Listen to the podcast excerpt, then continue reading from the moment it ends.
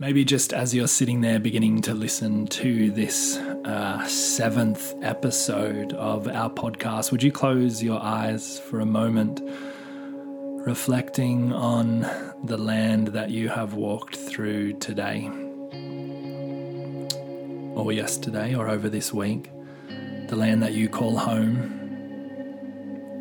your footsteps that you have taken in this land and the footsteps that have been taken in this land by the people of your culture and by the people of the indigenous culture of this land.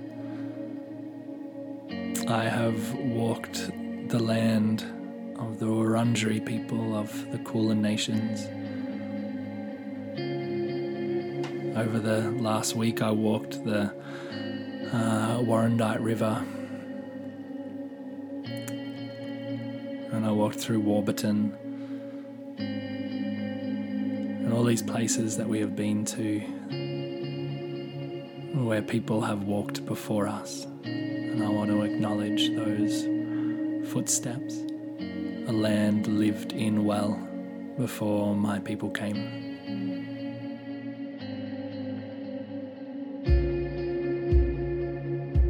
And I want to acknowledge that I have walked land of the Darawal people, now known as the Sutherland Shire. May we see peace in these lands.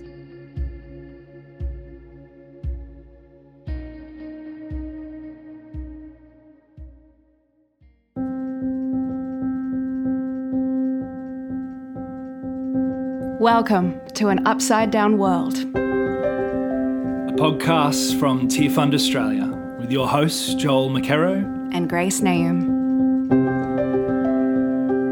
Today we're talking peace. Mm. We're talking, Blessed are the peacemakers, for they will be called children of God.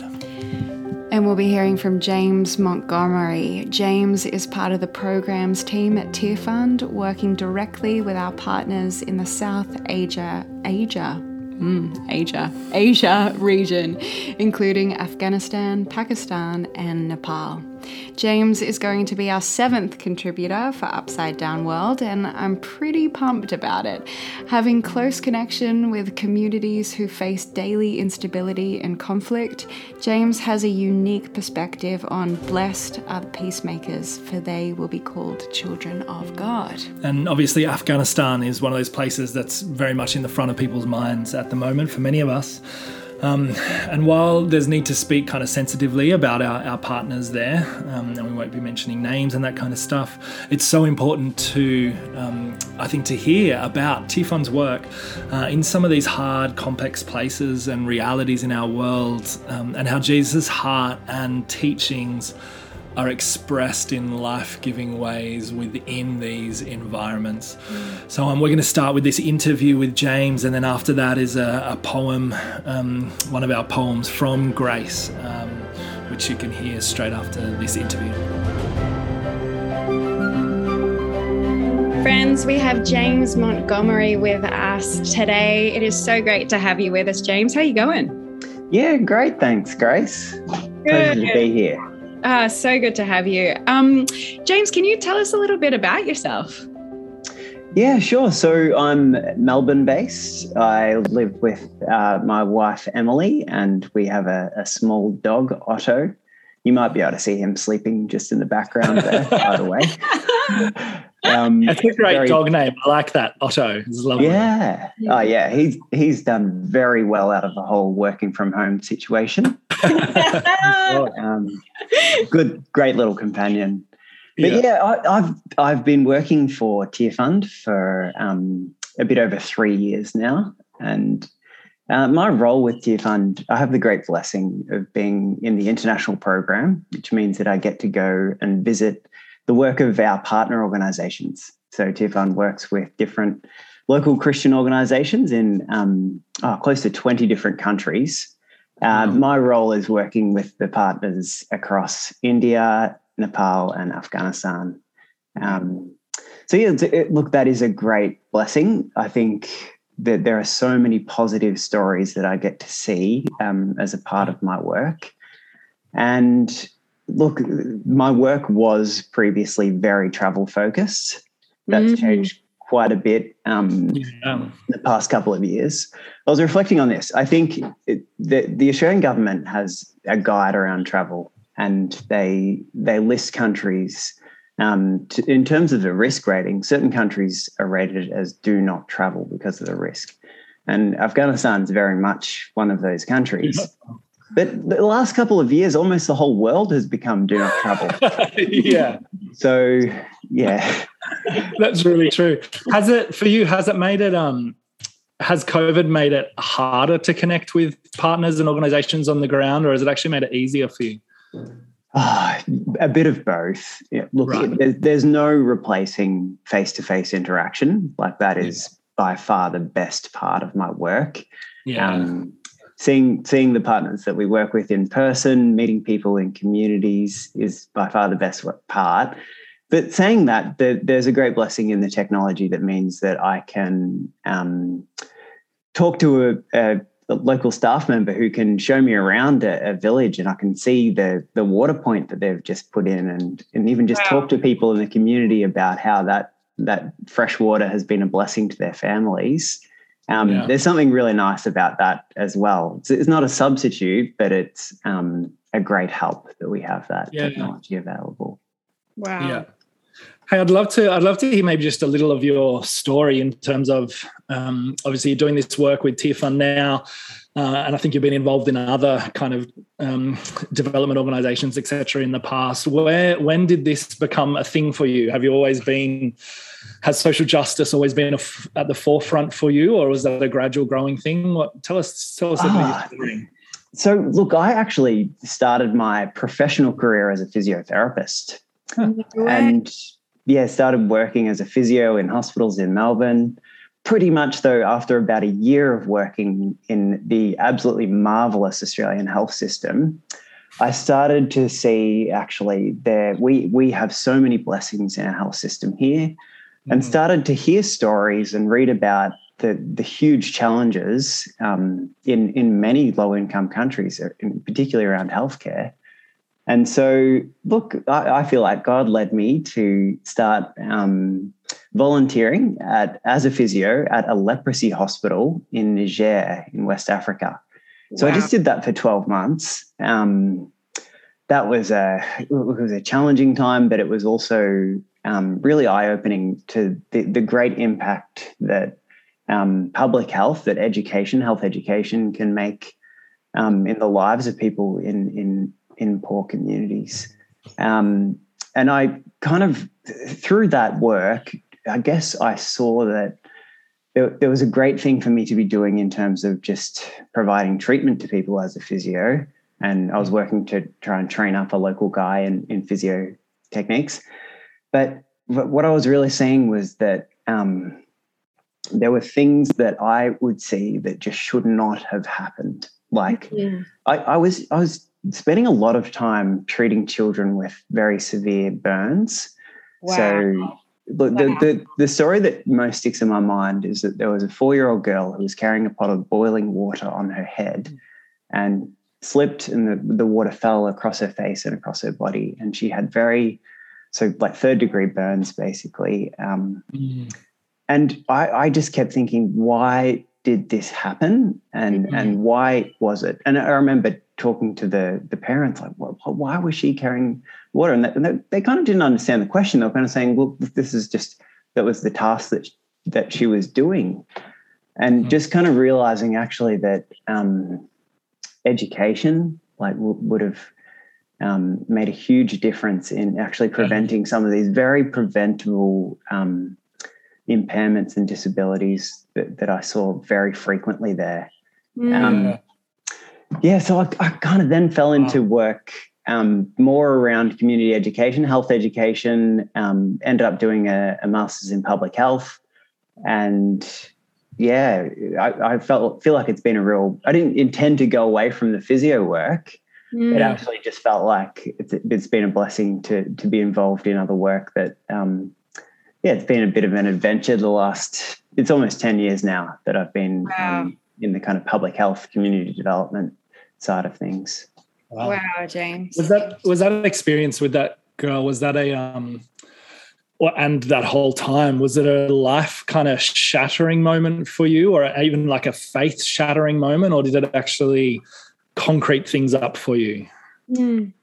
oh good question i think that there were things that i would uh, look i would see I, I think i got I grew up in in such a loving family in such a stable home in a stable country but what I think my time there showed me was that that was exceptional, that there are so many people in this world who are actually just living in systems of injustice and the the effects of poverty that that was shattering for me the yeah. um, the the sorrow that poverty can cause um, the unnecessary deaths of children yeah. the the yeah the the the unnecessary kind of um, impairment that would result from someone um, not getting you know access just just uh, disability as a result from not having proper nutrition yeah um, yeah that that that injustice was was shattering for me in terms of making me realize that we have it so well here in australia and that yeah. that is not true of the majority of people in this world mm. Um, saying that, it was also like you know seeing seeing the blessing that um, a hospital could be for uh, people living in that situation where um, where access to healthcare can can be the difference between life and death for for a mother in labour.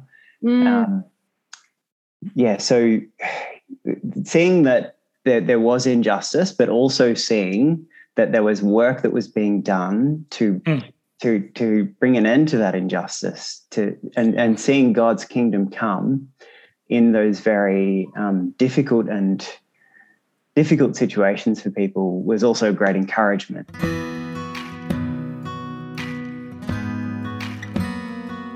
James, um, as you know, we're focusing on the Beatitude, blessed are the peacemakers, for they will be called children of God. I'm just wondering, like, that time, uh, that first 12 months um, in Niger, I mean, what, how, how did that affect your sense of peace?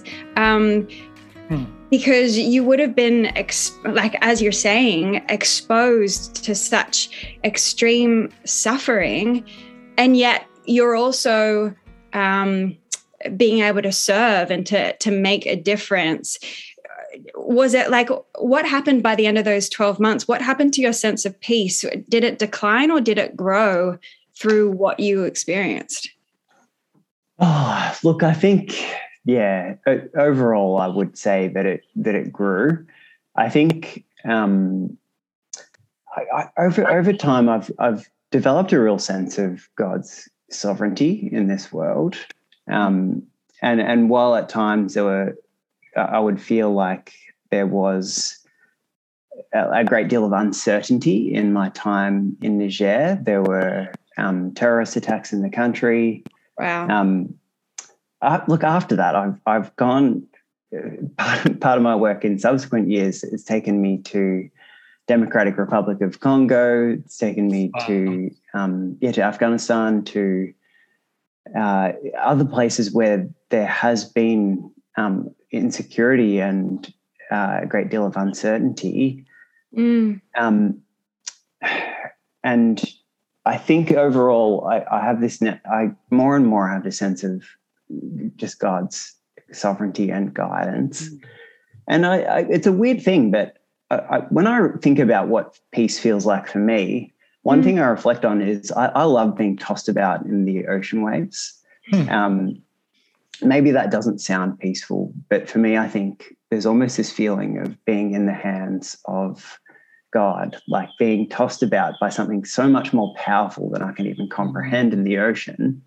Mm. That that like feeling kind of safe in that um, upheaval in in the water. Mm. Wow. It's amazing. We were just talking about snorkeling with you before before we started recording. And yeah. it's such a similar feeling, isn't it? Like in the wild, wild ocean, you put your face beneath the surface of the water, and suddenly the wildness disappears, and it's just peace. Yeah, um, so underneath, underneath, all of that, what is what? Like you talk about God's sovereignty. Um, it, it's it's hard for me. One of the things I wrestle with in terms of God's sovereignty and the opposite of peace, the pain, suffering, brokenness in the world. How how do you hold like? How does God's sovereignty bring you peace? Um, rather than like God is like, aren't you meant to have a plan for all this? And it's just gone to the crapper. And, mm. and and we see all this violence and awfulness in the world. What is what do you mean by that? How does God's sovereignty bring you peace? Yeah, oh, look, I think my only answer um, for for for the suffering in this world is knowing that we have a God who has experienced that suffering himself, and that while we we can't understand the suffering that goes on often, um, we do know that that Christ Himself ha- has undergone unimaginable suffering, and that that, that was in in the upside down world of God's kingdom. That, mm. that, that suffering he endured was actually um, the him defeating the power of death and and sin and evil in this world. Mm. Um, that I think, yeah, like I, I see in this in the work that I'm doing, I see injustice and suffering in, in many of the countries where we work. Uh, and it is it is so hard to comprehend how people can be living through that kind of turmoil for for, for many years and um, but I, I do have great hope in knowing that, yeah, God, God turns dark situations to good. That, mm-hmm. and, and more than anything, we, I think we can see that in the cross. That the darkest moment in human history, actually, God three days later, there's the, the resurrection, and God has completely turned that around. Mm. Um, I was, as you were speaking, I mean, a lot of what you do requires a lot of bravery, James, to voluntarily go to these um, countries of, of such intense turmoil. Um, anxiety and fear can be so, what's the word? Um, potent, acute. That's the word I'm looking for. Uh, how like thinking about the idea that you can't really give peace unless you have peace in inside yourself. Um, what are daily practices or um, or what do you do on the day to day when when the fear or the uncertainty or the worry is just overwhelming? How can you create for yourself acute peace? Mm. yeah look, I think the thing for me is that I would always come back to prayer. Mm. Um, prayer and and trying to meditate on on God's word, uh, I think has been enormously helpful for me. Mm. Um, also, just I think, yeah. Look, I, I do every time I, I, travel to one of these places. Look, I, I, do feel a sense of anxiety about what might happen. Mm. Um, but at the end of the day, I also, I think, uh, I come back to that the the question of God's sovereignty, um, and and this feeling that that there is there is justice that in in the work that Tearfund does in in hard places, in places where there is turmoil, there is I see that as the work of God's kingdom. Um, mm. And I, I, had this this question came up very um, clearly when I was first thinking about traveling to Afghanistan. Um, should we, should we be even supporting work in a, a country where where I may potentially be kidnapped? Look, when I when I traveled to Afghanistan, the uh, the Australian government writes a letter saying basically very specifically, do not travel there. It is not safe. Um, it, it's personalized. Like I, I had a personal letter saying, you know, you should specifically be not traveling there. But I'm sure, I your think wife, I'm sure your wife loves to get those letters as well. yeah. but but what I think about is actually if if I was to if Tearfund was to decide to stop supporting work in that country because of the uncertainty and because of the potential risk, that we would be in effect heaping injustice upon injustice by yeah. saying actually it's not safe for us to work there. We should stop supporting work there because it's not safe.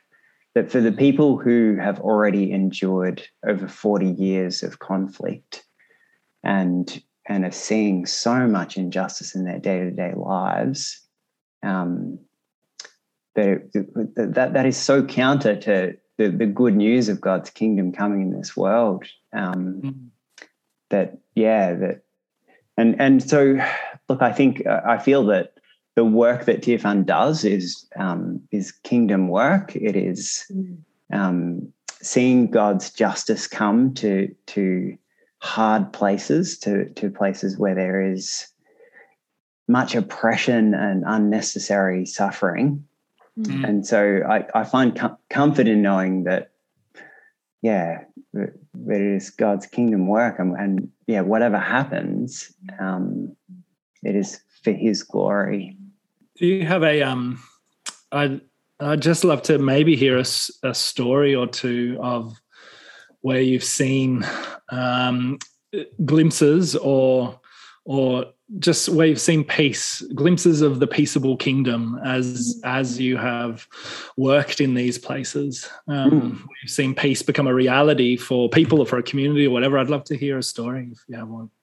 Yeah, yeah. Look, I, I was thinking about a particular man that I met in Afghanistan in, in late 2019. Like I'll mm. call him, I'll call him Ali. Uh, I won't use his proper name, but I'll call him Ali. And he was in a, a, a community that had faced much um, upheaval uh, in, the, in the fighting over the years. And he, he had he had 14 children. He had eight eight boys and six girls, very large family. Um, and, and basically, he had been a, a part of this project that uh, one of our partners in Afghanistan um, was implementing. Well, just a note here uh, I'll use the language of, of partners in Afghanistan. For, for security reasons, I can't actually say the names of these organizations. Yeah. Uh, Tearfund works with, with local Christian organizations, and it wouldn't be safe at this time for us to, to say their names. So when I say partners, I, I basically mean that those organizations that we work with. Mm-hmm. Yep. Um, but this man Ali, he he was uh, joined a self help group in the, the community where they were working, and um, in this part of Afghanistan. And this self help group program, what what they were doing was um, they would identify uh, poor poor families in the community, and there's this program where they would get they would be sharing cows around. This is this has been going on for around 15 years now. There are so many cows that have spread across this this part of the country now. But a family would get a cow, and then the first calf that was born, uh, actually the first female calf that was born, they would then pass on to another family so they could start the cycle. Yeah. Um, and this man, Ali, he, he received a cow. Um, pretty soon had a, a female calf who could pass on, and then it had another calf. And um, yeah, so quite quickly he, he managed to have this income for his family. That meant that he was, him and his uh, 14 children were able to move out from his father's household. He said that it was very cramped um, beforehand. Um, but I, actually, I'll read it, a quote from Ali. Um, mm. So he said, Before I was reliant on the charity of others in my community, but now I am able to be generous with the milk, cheese, and yogurt that I'm able to produce from my cows. I have enough to feed my children, be generous to those in need, and sell some in the market. Mm. I'm very glad to have this income. Many young men from this village end up working as security guards. We are illiterate, so there were no other options. But this is very dangerous work. Three young men from this village were killed in its, by a suicide bomber in wow. This local big town nearby two days ago. Hmm. Oh. and so w- what I realized for for someone like Ali, actually, that being being involved in a, an income generating project, being involved yeah. in a, a, project where it was just a, it was addressing the financial poverty that he was going through, mm. actually re- resulted in him being apart from that conflict. That he didn't have to go and get involved in the, the security forces in the in the, the fighting that was going on nearby. Wow. And so, even just addressing the material needs of someone in poverty can actually be a way of bringing about peace in a community.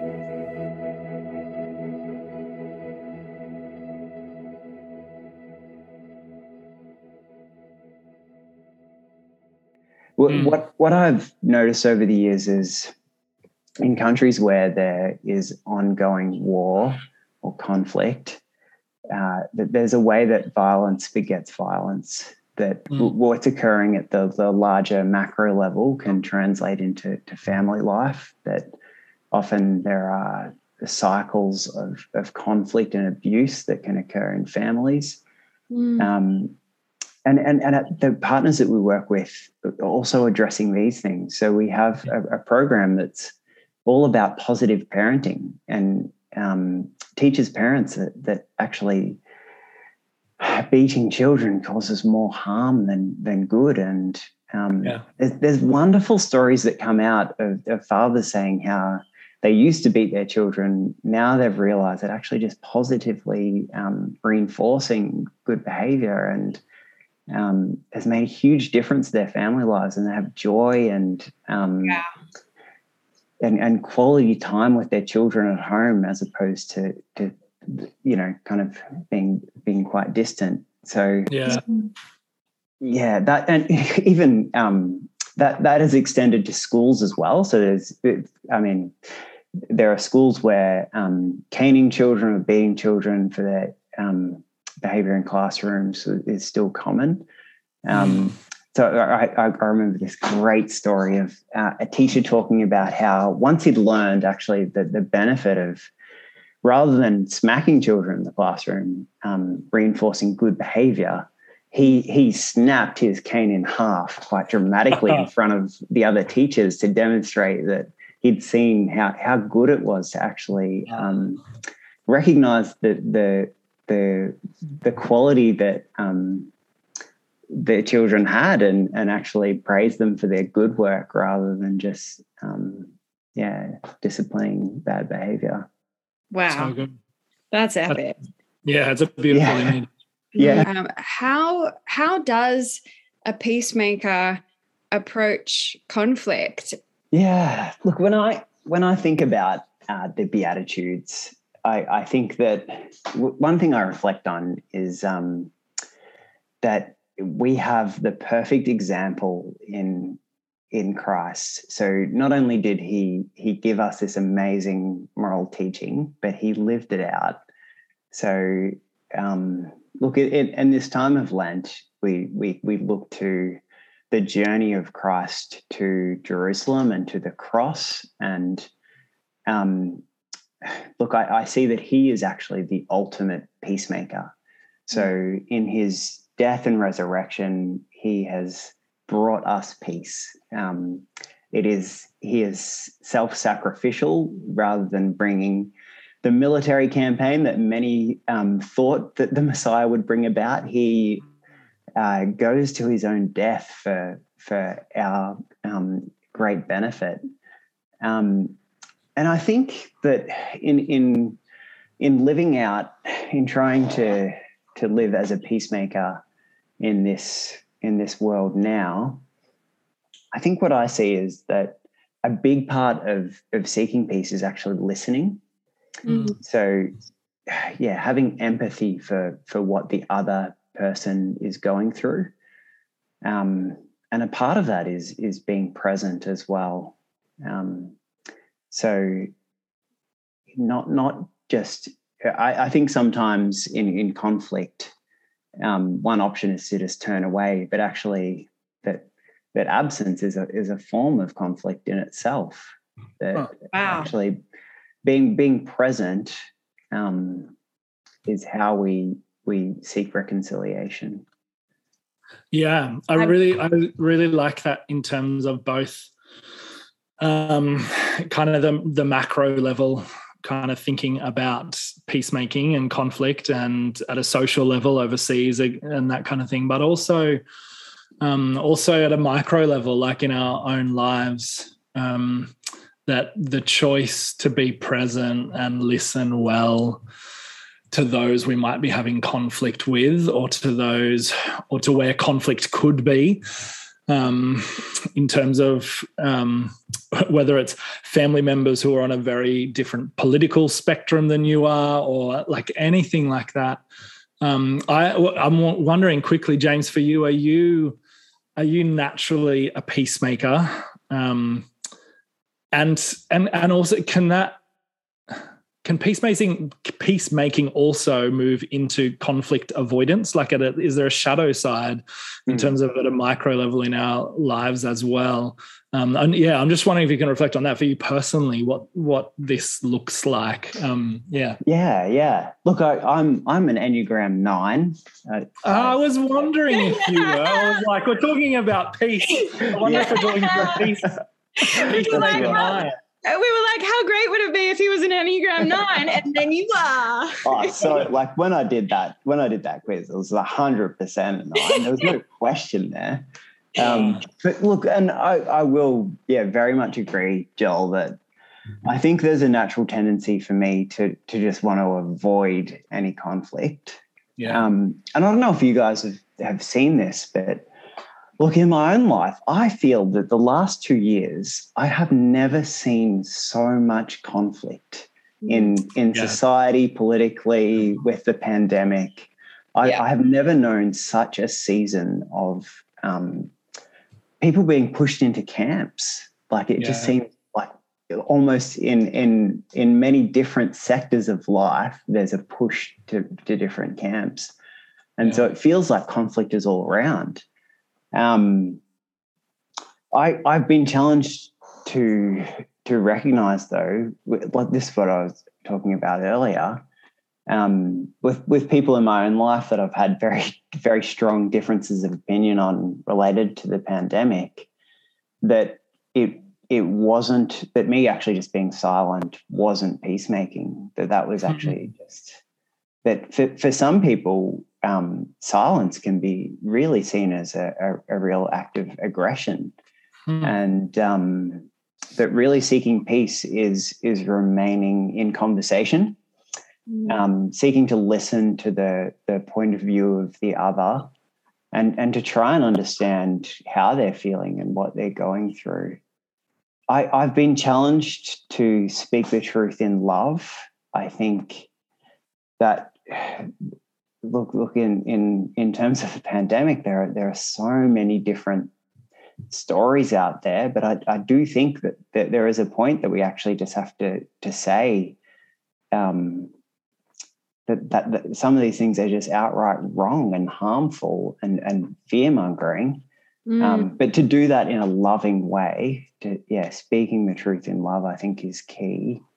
It, it may not be that we agree. It may not be that i can convince someone or get onto the same page with them. But that doesn't mean that I can't uh, be present with them. It doesn't mean mm. that I can't enjoy companionship with someone who has a difference of opinion to me. That mm. actually um, there's real value and benefit in in spending time together. And it might be that we, um, yeah, don't don't keep talking about the thing that we're we disagree on, but we can still enjoy friendship and companionship together. Yeah. yeah.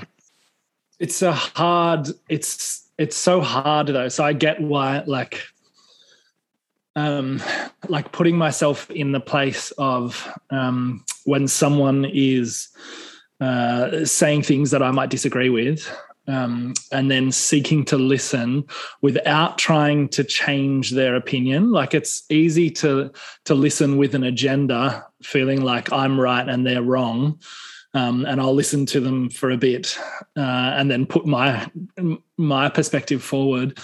It's actually incredibly. Um, uh, I don't know what the word is. um, hu- humility. It's it feels like a humility to um, to say I need to be okay, even if you don't change perspective, even if you um, continue to do things that make um, the world an unsafe place, or like whatever it might be. Mm. That's really hard. Yeah. Um, and you must feel that as a nine as well um, on the enneagram as a piece. You must feel that um, really strongly. Yeah, um, that tension. Yeah, it. Yeah, it, it's it's the it's the hard thing, but I think, like you say, that it's some it is the it's a good thing to actually accept that it's not about winning. Um, yeah yeah, there's a there's a song. Uh, I can't remember who it's by, but it's one of the lines in the song is that love has a million disguises, but winning mm. is hmm. simply not one. Wow. Mm. Um, mm-hmm. I, I think about that like if we're if we're going into a kind of um, relationship, if we're talking to someone where we know there's going to be conflict, if our goal is to to win the argument, yeah, um, that is not love. That actually, that that love is just seeking to prioritize the, the relationship and um, the good of the other rather than being right. Mm. Yeah, yeah.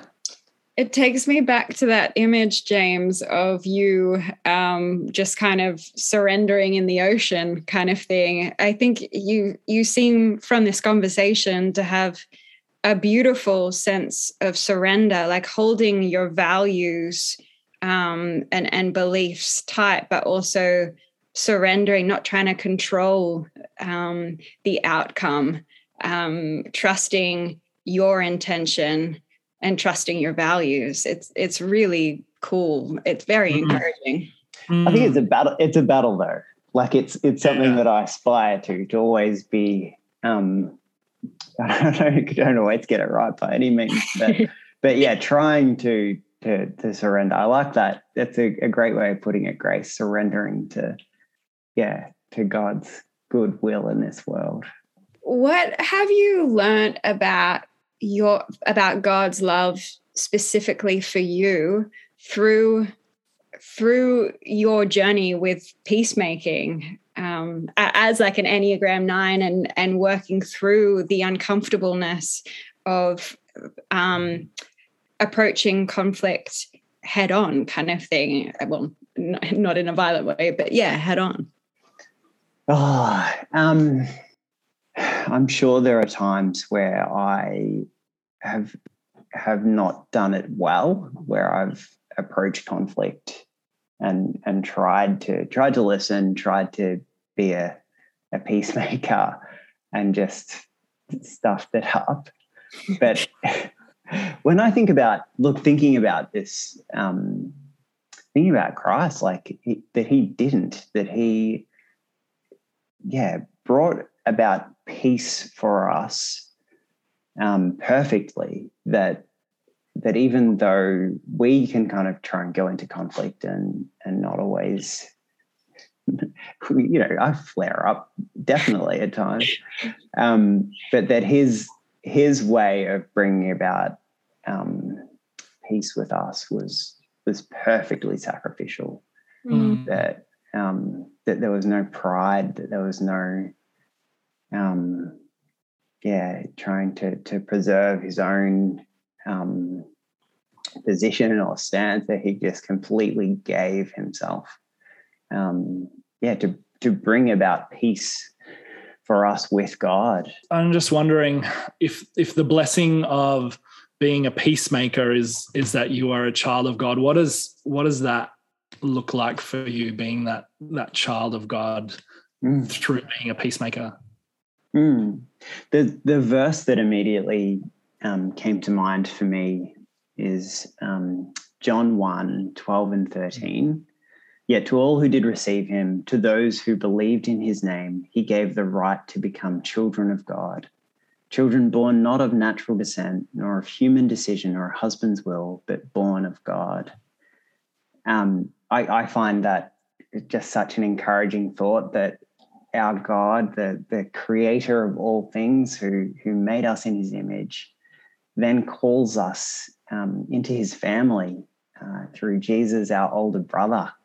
Mm. Um, yeah, and the, the, the hope for the future and purpose in this life that we have through being called God's children. Um, and for me, that that hope and purpose is it's such a blessing that a part of mm. the work that I get to do with Tearfund is is seeing His kingdom come in mm. this world, um, mm. seeing justice for the poor, um, freedom for the oppressed. It, it's a great blessing and encouragement every day. Mm. Mm. Wow! The idea of being like part of the family of God. Um, like not only a, a, child of God, but therefore part of the family of God, and and God as God as parental figure. Um, of like like I just think of my like being part of a family. Our family is the people who we have the most conflict with, but um, most of the time, um, families, uh, even though there is that conflict, conflict, conflict, they're also the people that you um, are, with kind of throughout the whole of your life, and therefore working out how to be a peacemaker amidst conflict. Even from like from me as a father with my two children they're often arguing with each other yelling at each other um, about whatever it might be.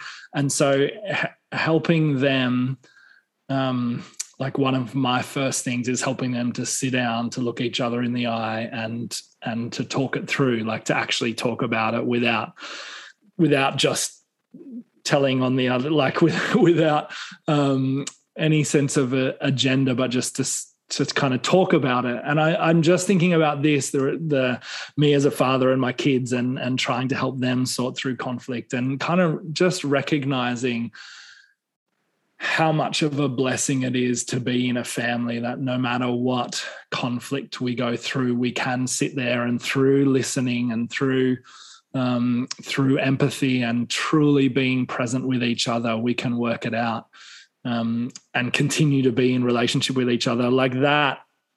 Play that out to the family of God and to being children of God. That's such a beautiful image mm. that we don't have it together, that things are messy, that we're going to disagree, that we're going to fight, as much as my children fight. But in the midst of all that, there is the peaceable kingdom calls us to be part of this beautiful family together. I just, I love that idea.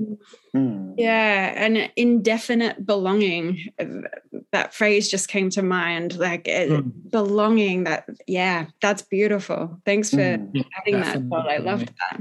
Mm. Uh, so good. James, it has been so great to chat to you. Thank you so much for your time.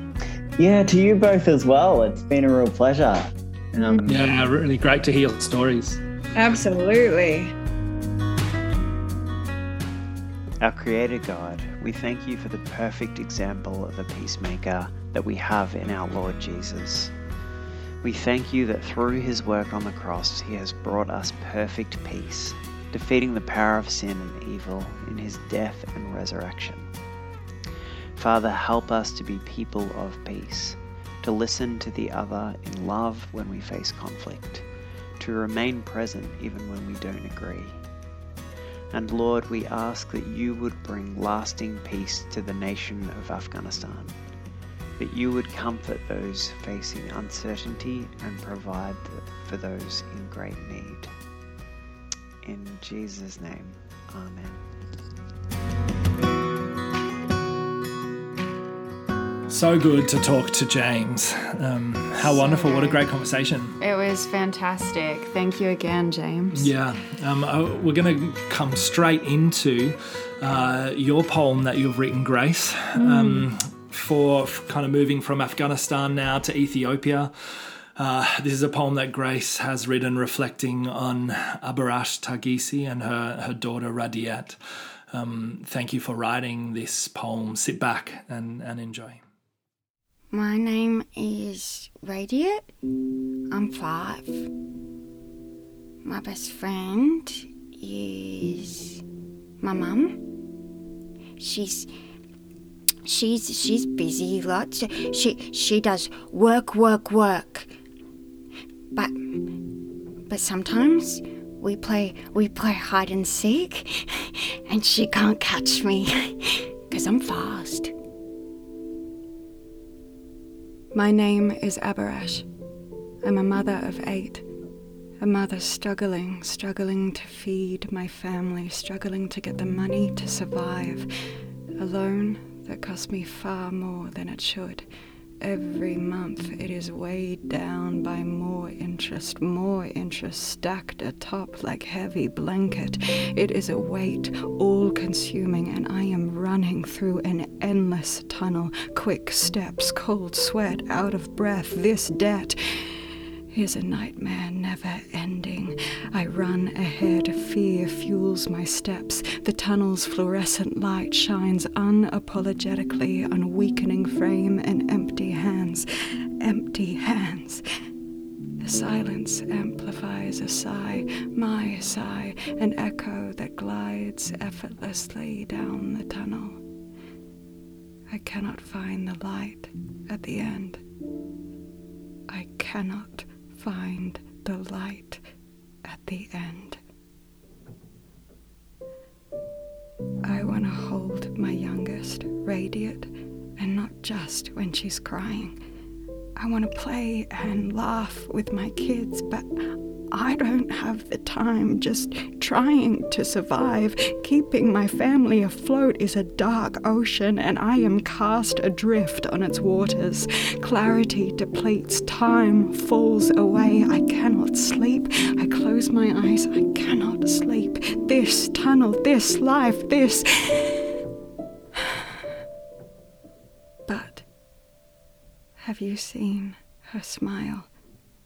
My radiant have you seen her smile? It is a glimpse, a speck of natural light finding me all the way down here inside this tunnel. Her smile, a way forward. I open my eyes, her smile. I open my eyes, and there is another light, an invite, a people who offer me a helping hand, schooling for my radiate, a new loan with no interest, a way to get out of this. A group of women welcome me, a breeze that blows down through the tunnel until I can breathe again. I walk fast now, the light grows now, my life slows down. One more step, and the tunnel is gone. I stop the air is lighter, clean, it's playful between two lungs. Tall trees chase the breeze, and the soft soil warms worn out feet. I am okay. The women sit in the clearing. They ask me over, I sit. I tell my story. They ask questions.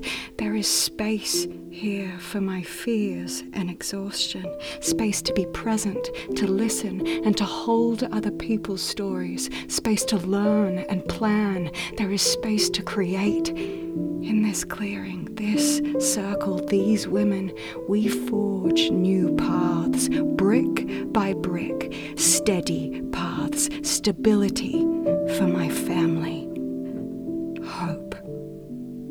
And radiant, my radiant, have you seen her smile?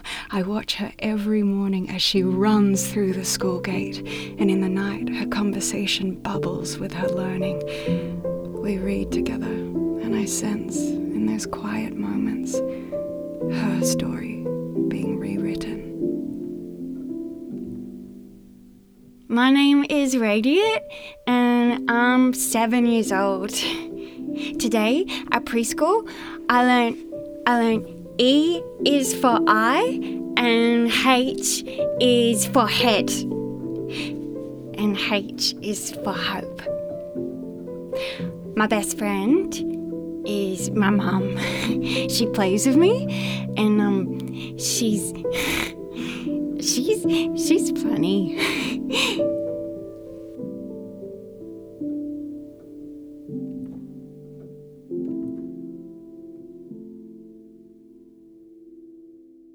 poems. So wonderful. Um, Next week, we're going to finish this whole series off, but it's been extraordinary, hasn't it? Getting to write these poems reflecting on people's stories. Absolutely, absolutely. And thank you so much for joining us on the journey so far. We really look forward to next week. We um, Who do we hear from next week? look. You're you're you're going to be spoiled. You're in for a treat. really, now we sound like two egotistical. yeah, yeah, absolutely. um, we will be coming to you on Resurrection Sunday. Resurrection Sunday, and it will be Grace and I. We're going to be chatting a little bit about our lives, a little bit about creativity, a whole lot of stuff we'll be covering next week. So join us for our final week of this this Lent series, this Beatitude series. Yeah, and it'll be awesome to just take some time to really reflect on um, what has really stuck with us both, I think, Yeah. over the last seven weeks. Yeah, I'm all these excited for wonderful that. conversations that we've had. Hmm. Great. We'll catch you then. See you then.